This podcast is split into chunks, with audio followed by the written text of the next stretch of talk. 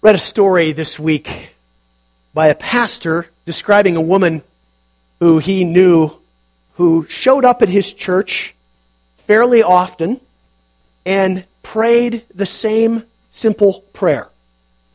She said, Oh Lord, thank you, Jesus, week after week after week. It became so noticeable that, that the kids in the church would start to laugh every time she opened her mouth because they knew it would be the same prayer. Oh Lord, thank you, Jesus. And finally, somebody asked her, Why do you pray the same prayer? She said, Well, I'm just combining the two prayers that I know. We live in a bad neighborhood. And some nights there are bullets flying, and I have to grab my daughter and hide on the floor. And in that desperate state, all I know how to cry out is, Oh Lord, but when I wake up in the morning and see that we're okay, I say, Thank you, Jesus. And when I get to take my baby to the bus stop and she gets on that bus and I don't know what's going to happen to her while she's away, I cry, "Oh Lord." And then at 3:30, she comes and that bus arrives and my baby is safe. I say, "Thank you, Jesus." She said, "Those are the only two prayers I know." And when I get to church, God has been so good, I just put my two prayers together. Oh Lord, Thank you, Jesus. I love her sincere and grateful heart.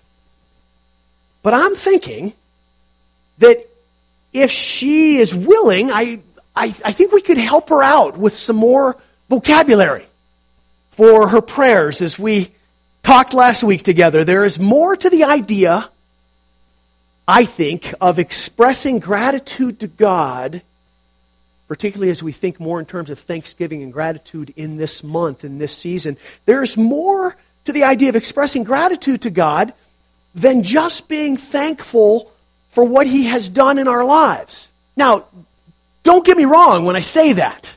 That is so important. That is so necessary. And yet, if we remember that God Father, Son, and Spirit, our God is a relational God with feelings and emotions.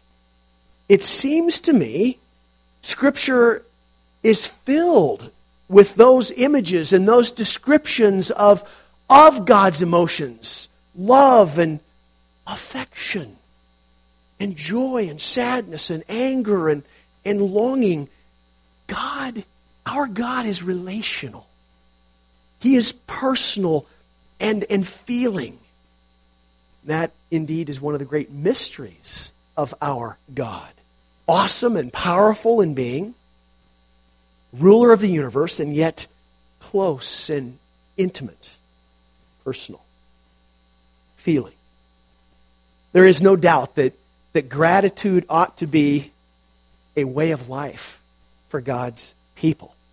It is appropriate to give thanks to God for everything, as well as give thanks to God for, for who He is. It seems to me that it's, it's reasonable that one of the things that God's people would want to give time to and, and words to is expression of gratitude for the kind of being that God is, to give thanks to Him for His character, for, for the qualities that make God God. Does that make sense?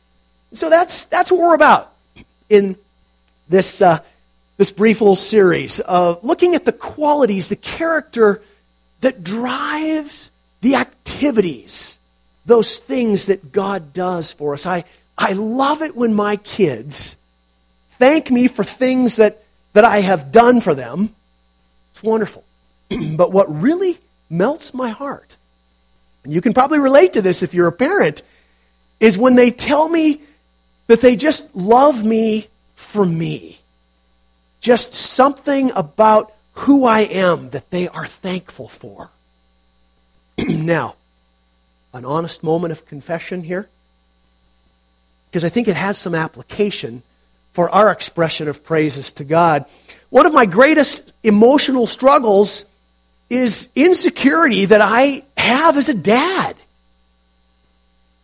I get cards from my kids on birthdays and Father's Day, and I read the wonderful things that they write and that they're thankful for me. and there's this, always this, this little voice in my head that says things like, you know, if they only knew who you really were. You know? Wouldn't it be cool, guy, if those things were just really true all the time? I know I probably need counseling for something like that, but it just it just plays. Yeah. Thank you, Dixie. You can relate. Yeah. and but here's why I say this. Because our God never has that voice in his head. There's never uncertainty about who he is. There's never any uncertainty about the perfection of his qualities. And, and no matter what we praise and thank him for, the reality in him is greater than what we express. It is greater than what we can imagine. And so I would just simply say that, that we don't want to allow, for those of you who can relate, our doubts about our personal character to influence the freedom with which we praise God for his perfect and holy and marvelous character. Does that make sense? So this morning we want to consider gratitude, giving thanks to God the Son. In the same way that we looked at God the Father last week through that, that great story of, of the prodigal son in Luke's gospel tried to focus in on some of the attitudes, some of the, the character qualities that, that were behind the actions of that father. We want to, to do that again uh, this morning. And I want to repeat again that we are recognizing in the triune God three distinct persons Father, Son, and Spirit that are one. The mystery of our faith, that we embrace the oneness and yet the threeness of God. The threeness, yet the oneness. And as we consider the Son, I think it's especially important, and, and as we look at, at, at one particular text this morning, to remember that, as we said last week, it, it is an error to think that there is a subordinationism within the Trinity. That is to suggest that one member is more important than the other. There is not a hierarchy within the Godhead, to use the old language, within the Trinity. And I also need to include at the end of this sermon this morning just a couple of comments about gratitude to the Spirit. I had planned on three Sundays, and, and, and as you know, surgery is happening this week, and I didn't know that. So I, I wish I had another Sunday to deal with gratitude uh, to the Spirit. But I'll, I'll make a couple of comments about that this morning. So, our reading this morning is going to come from, from two texts. I have blended uh, a text from Colossians 1 and Philippians 2. And I've done that because I think these are two of the most amazing texts that bring to life for us the reality of the incarnation. When we think in terms of the divinity of Christ, when we think in terms of the humanity of Christ, Colossians 1 explodes the wonder the marvel, the grandeur of who God the Son is in his divinity. Philippians 2 zeroes in on, on his attitude and his thinking as the God man. Colossians provides for us plenty of reasons to praise the Son for what he has done. I think Philippians gives us reasons for praising the Son for his character. So, we're going to stand together and read this blending of these two texts. I need two congregations this morning. So, you folks over here, north side, congregation one, go ahead and stand up. Folks over here on the south, congregation two, okay? And I'll be your leader, which is uh, a one liner to open us up. So, here we go. I'll start, and then congregation one, congregation two. In your relationships with one another, Paul is writing to the Philippians He's concerned about how they are treating one another because of the witness that that is for Jesus Christ. So, in your relationships with one another, have the same attitude of mind Christ Jesus had. Congregation one. All together. For God was pleased to have all his fullness dwell in him, and through him to reconcile to himself all things, whether things on earth or things in heaven, by making peace through his blood shed on the cross. Oh, my sisters and brothers, thanks be to God. This is his word. Amen. Go ahead and be seated. All right, here's what I want you to do for just a couple minutes. Imagine that this, and, and maybe for some of you this is true, and so you don't have to imagine. That, that would be fun. Imagine that, that this is the first time you've heard some of these statements, these truths about Jesus expressed from Colossians and Philippians and kind of pushed together for, for contrast's sake. Talk with a neighbor, someone nearby. What, what might your responses be?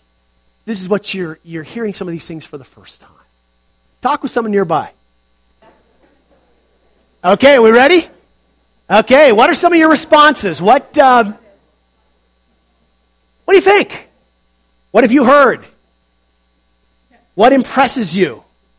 How do you respond? Go ahead. Who wants to start us off? oh, I like that. Yeah. Come on. How can this be? Yeah.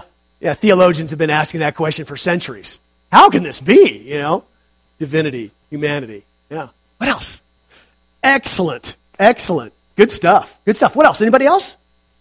It, it, it's hard to separate ourselves from it if that's, if that's our experience. Absolutely. Yeah. If this is all you know, might make some of those, yeah, jump to some of those conclusions. All things. I know.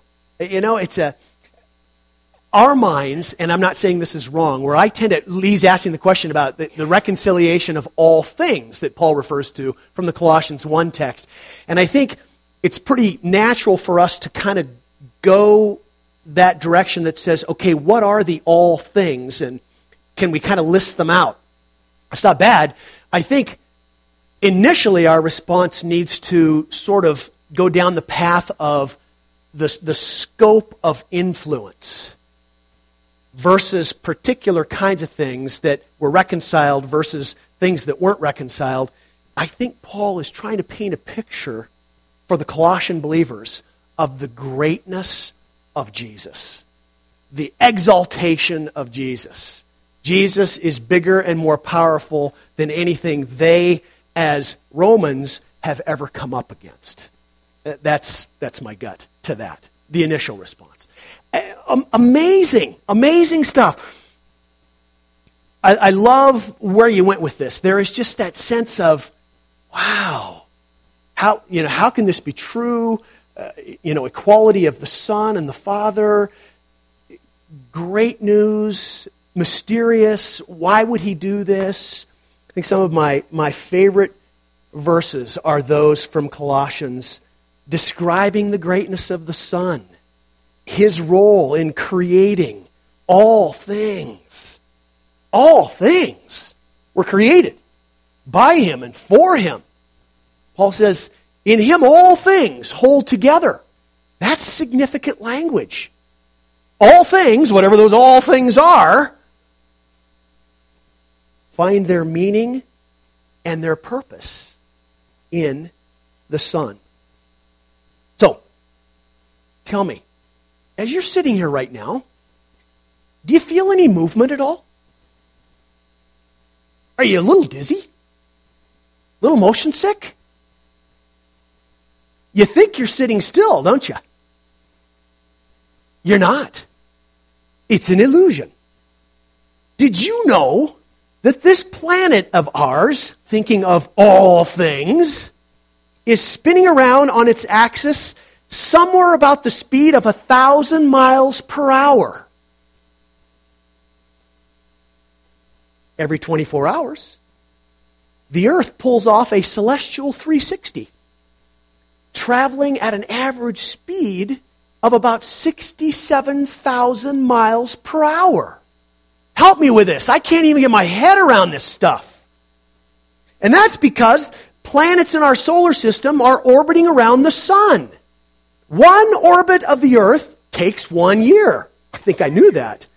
Meanwhile, our entire solar system orbits the center of the Milky Way galaxy, which is rather large. Our sun and solar system move at about 500,000 miles an hour. Who figures this stuff out? and so, about every 90 seconds, those of you who thought you were sitting still, you've actually moved 12,500 miles in orbit around the galaxy's center. Created by Him and for Him. Is that enormous? Is that just mind boggling? The word wow comes to mind when I read those figures and makes me feel really small and insignificant. But then we turn we turn to Philippians where Paul after saying to the Colossians this Jesus is greater than you can imagine says to the Philippians think like Jesus thinks. Have the attitude that Jesus has in your life. Man, talk about a collision of, of greatness and practical. He goes on to describe, I think, some of the most amazing truths that we find anywhere in all of Scripture. And, and, and I think it's, it's in this Philippians text that, that we have some gems of praise and gratitude to God the Son regarding his character the character that drives the actions that Paul lays out in Philippians. For sure, there are plenty of reasons to, to thank him for what he has done, and we should, but I think if we listen closely, kind of behind the, the, uh, the scenes in this text, there's much that is revealed about his character. What Jesus has done and what Jesus still does flows from who he is. I think this is a window into the character of God. Remember, Jesus responded to that question from his disciples Show us the Father. If you've seen me, you've seen the Father. The character of God revealed in God the Son. So, let's just revisit for a few minutes uh, and uncover some of the, uh, the gratitude points that I think are in this text. First, Paul says that, that even though Jesus is in very nature God, he did not consider equality with God something to be grasped. The word that's the original word in, in, in, the Greek for grasped is, is clung to. There's a sense of, of desperateness, of, of tenacity, of clinging to for the sake of, of loss. Even though Jesus is in very nature God, he did not consider equality with God something to be grasped. Gratitude, point number one, for me and hopefully for you out of this text. God the Son is not selfish. Duh, right? God the Son is not selfish, which means that in the character of God, the Father, Son, and Spirit, there is no hint of selfishness, defined as lacking consideration for others, concerned chiefly with one's own personal profit or pleasure. a God who has made everything doesn't have anything to lose. It's all His to begin with. He doesn't have anything to lose in personal profit or in pleasure. It is His. He does what He chooses to do with it. And in doing what God does, there is ultimate pleasure. Father, Son, and Spirit. Isaiah wrote, hundreds of years before Jesus, prophetic text in chapter 53, that it pleased God to bruise or to crush the Son. And the reason that it did is because God is not selfish. God did not cling to the Son. What Paul is saying here is that, that God the Son was not clung to, and, and God the Father did not cling to the Son. God the Son did not cling to his glory. What he did was precisely because of God's concern for others, for humanity. We've said numbers of times it is the invitation of God extended to us through the Son to come into the community of God. You ever express thanks to God the Son for his complete lack of selfishness? Just so struck me this week. Paul writes that the Son did not consider equality with God something to be grasped. That means that he did not consider his position for all of eternity shared with Father and Spirit as God, he didn't consider that as something that, that he could not sacrifice for the sake of a lost and broken creation. And writes Paul, he made himself nothing. That is literally, he emptied himself which means that he did not empty himself of his deity, but he willingly laid aside his glory. He willingly laid aside his lofty position with the Father and the Spirit to become human. Are you with me? Hurts my head. And again, in order to counter the error of subordinationism, which I mentioned earlier, which I think is, is typically the most common error that, that we have when we think in terms of the Trinity, the idea that there's a hierarchy. This statement reminds us that though Jesus was doing the will of his Father, the will of God, Father, Son, and Spirit, he did so on his own. Jesus often spoke of doing the will of his Father he also said, Nobody makes me lay my life down. I do it on my own. Thanks be to God the Son for his supremely unselfish character. Amazing. A second gratitude point for me out of this text, and I hope for you God the Son is humble which means God is humble. You ever think of God as humble? Think of God as awesome in power and glory and magnificent. It occurred to me, though, this week that, that the reason that the scripture is, is so often speaks of God's disdain for the proud, disdain for those who boast, is because they are taking credit for something that is ultimately, regardless of what it is, it is ultimately a gift from God. The very breath that we take on a daily basis, if Jesus created all things, they're all created by Him and for Him. The very breath that we take is a gift from Him. And so when we find ourselves taking credit for things that we have done in a way that is boastful and calls attention to ourselves, we are taking away from the credit that is due God.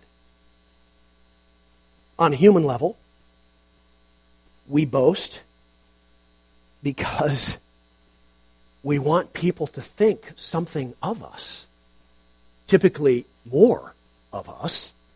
Okay, maybe you don't. I do that, okay? Sometimes our boasting is rooted in the truth. We really have accomplished something cool. And sometimes it's rooted in a little exaggeration. Just for the sake of calling good attention. Either way, we want people to, to notice us. When God chose to reveal himself more clearly than ever before the divine radiance of God's glory and the exact representation of his being, the writer of Hebrews tells us. That's what Jesus is. So when God chose to reveal himself clearly. What did he do? Well, he wrapped himself up in flesh and showed up as a baby. What is that all about?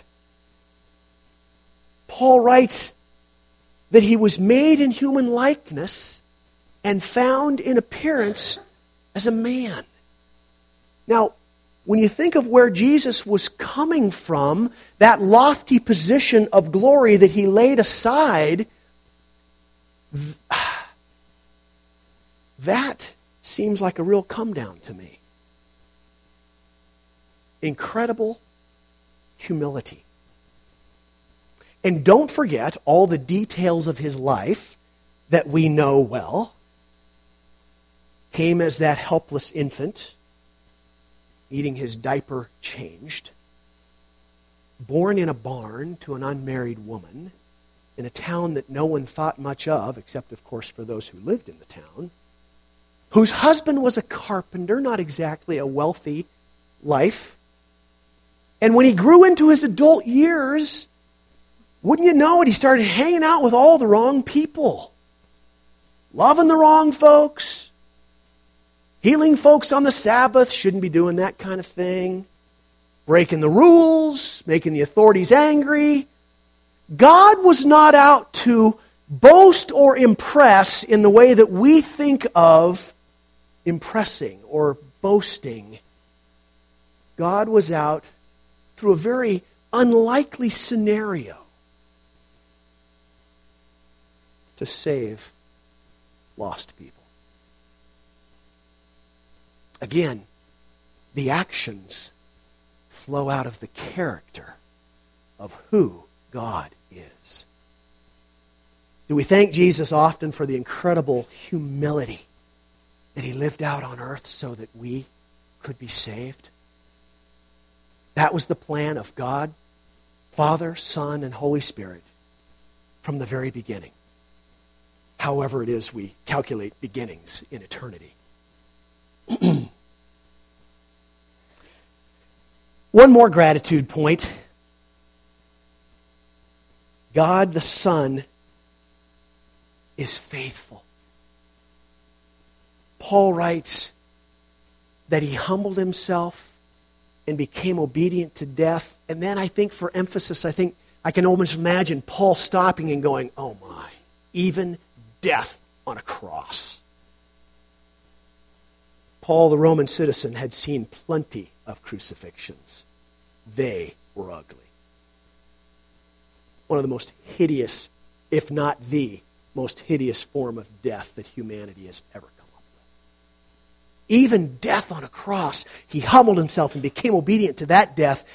In his humanity, it's important for us to remember. In his humanity, he was every bit as real as us, every bit as human as us, but without sin. He faithfully carried out the plan of God for the salvation of sinful, rebellious people. That seems like such a raw deal to me. But that is what God wanted, and God chose freely to do what was necessary to accomplish that. Wow. And lest we think somehow it was easy for God in the flesh, then here again, the 100% human son's request in the garden with drops of blood flowing from him like sweat Father, if this could be your will, take this cup from me as he anticipated the suffering and the agony and the death on the cross. In other words, if we can do this another way, I'm up for that. But not my will, your will, but your will be done.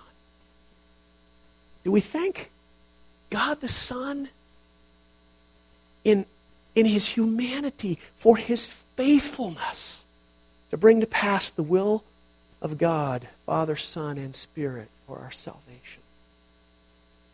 We need to. We need to add these words of expression of thanks to God for his amazing character. Character that Jesus lived out so faithfully for our salvation. And finally, let me suggest just one gratitude point related to God the Spirit.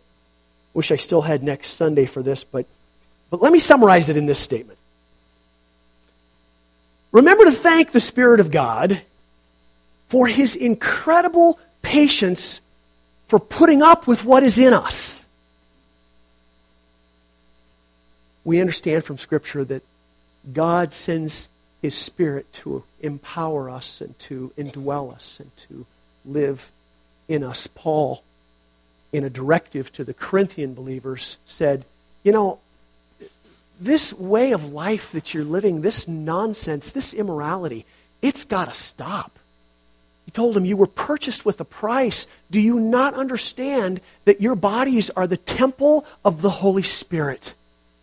The dwelling place, the presence of God. You ever wonder what it must be like for the Spirit of God to live in us?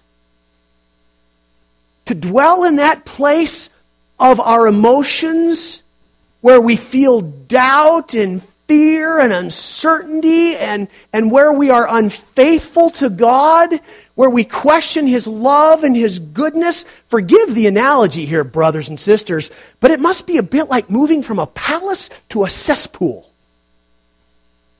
We stink. And I know, I know the positional theology. We are no longer sinners, we are saints. I get that. But we are saints with still a lot of sin in us. And the Spirit of God lives in that place to empower us to do what?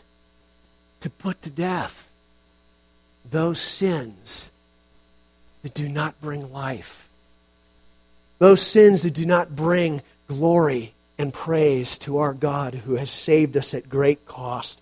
He lives within us to give us the power to die to self and to live for the glory of God. Man, how many days must the Spirit grieve when He sees me again crawl off the, off the, the, the altar of self sacrifice? Someone has said that's the problem with the living sacrifices in Romans 12. They get up and they get off the altar. The Spirit gives us patiently, lovingly, faithfully, flowing from the character of who God is, gives us the strength to die to self, to live for the glory of God. Let us remember to thank God, the Spirit, for his faithful, convicting, encouraging presence in our lives. May we have the courage to obey and to follow his leading. So, praise team, come on up. Brothers and sisters in the Lord Jesus, we have just scratched the surface in two very brief Sundays. So, I want to encourage you, though, to continue to, to dig into the scriptures. And, and again, don't move away from thanking God for what He has done. That is awesome and that is important. But look for the gems in Scripture that, that allow us to, to see more clear, clearly the, the character of our God who is relational and personal, has called us into relationship with Himself, Father, Son, and Spirit. Look for those gems strive to be more intentional about blessing the heart of God. Can I say it that way?